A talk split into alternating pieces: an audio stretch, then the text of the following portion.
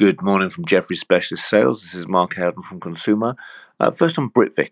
Sense of conservatism around guidance here, in combination with some optimism uh, around future reductions to lockdown, gives, I think, a line of sight to future earnings beats. That's really breathed some life into a cheap stock. That's taken other soft drinks names up with it yesterday. Uh, and then this morning you've got Citi upgrading CCEP, which is another one of our favourites. Good note on Britvic from Elsa this morning. Secondly, on spirits, big note from Monday on the potential destock issues in spirits. Uh, the evidence isn't there yet because the data lags, but the lessons of history remind us that spirits are slow moving, not fast moving consumer goods, and that lends itself to stocking up in good times and destocking in bad. We remain cautious on the spirit stocks.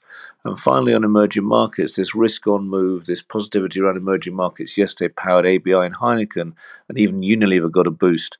I think part helped by a Goldman call with management, which seemed to go over quite well.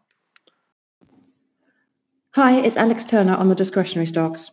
In clothing, the emerging market moves have reignited the debate on Inditex, where we are buyers. There's also early commentary around the stronger than expected trends in Europe within the clothing overall. In research today, we've upgraded Ferragamo to a hold, principally on valuation, but note the overnight news that the CEO, old CEO, has rejoined the group as deputy chairman, Norsa. Uh, he has a long track record of dealing both with bankers and the PE community, so we think this indicates a strategic change ahead. In mid-cap UK, Andy is initiated with a buy both on Greggs and Games Workshop, both vertically integrated companies which should support growth going forward. News today, we hear from Swiss Watch Data and also from First Group. Bon dia from Industrials, this is Bruna. There was a Rolls Royce placing by Ekeo Capital last night, 96.7 million shares priced at 318p, which is an 8% discount. Elsewhere in Aero, Boeing announces job cuts and will resume production of 737 MAX. This is a positive for suppliers like Senior Meggitt and Safran.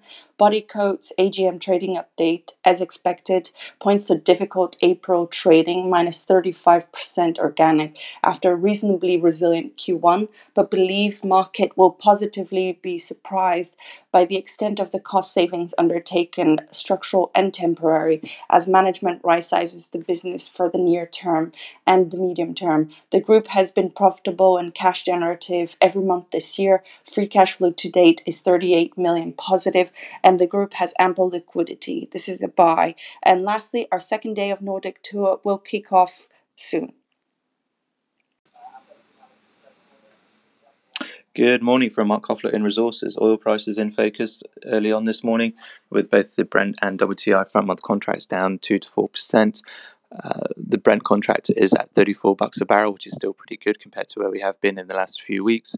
Uh, and I think the easing over the last 12 to 24 hours is a function of a large crude inventory build in the APIs uh, in the US overnight, as well as rising US China trade tensions.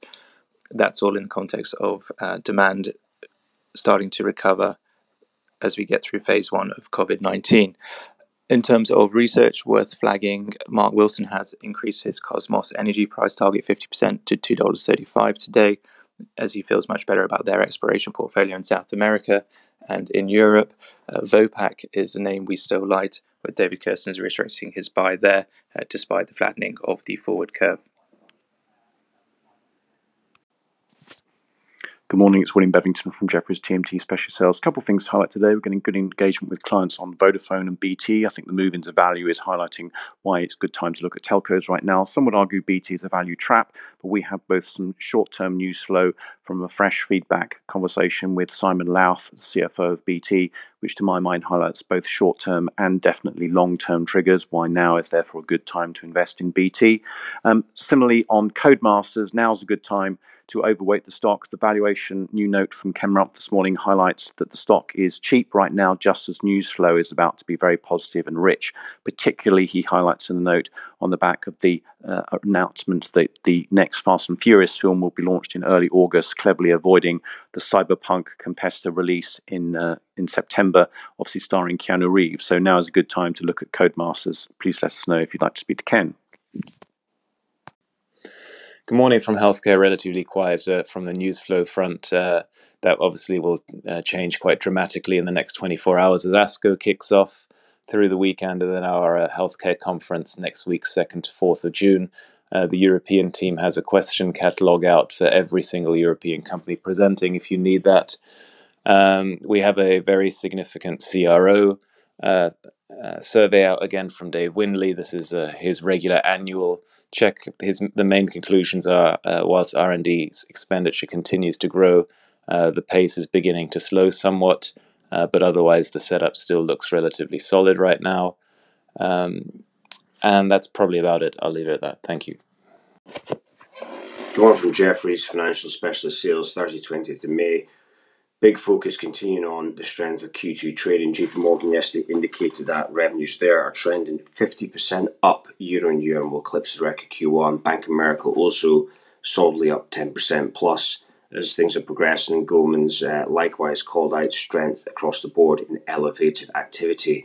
That will, of course, feed into the European arena. We've called out BNP Paribas last week as a really strong play on this on point four a boot. The stock has already rallied pretty significantly since that call, but we've only just started, really, to be honest. Elsewhere, the US numbers continue to impress on the turn. Housing market data really starting to stand out, showing signs of a big snapback.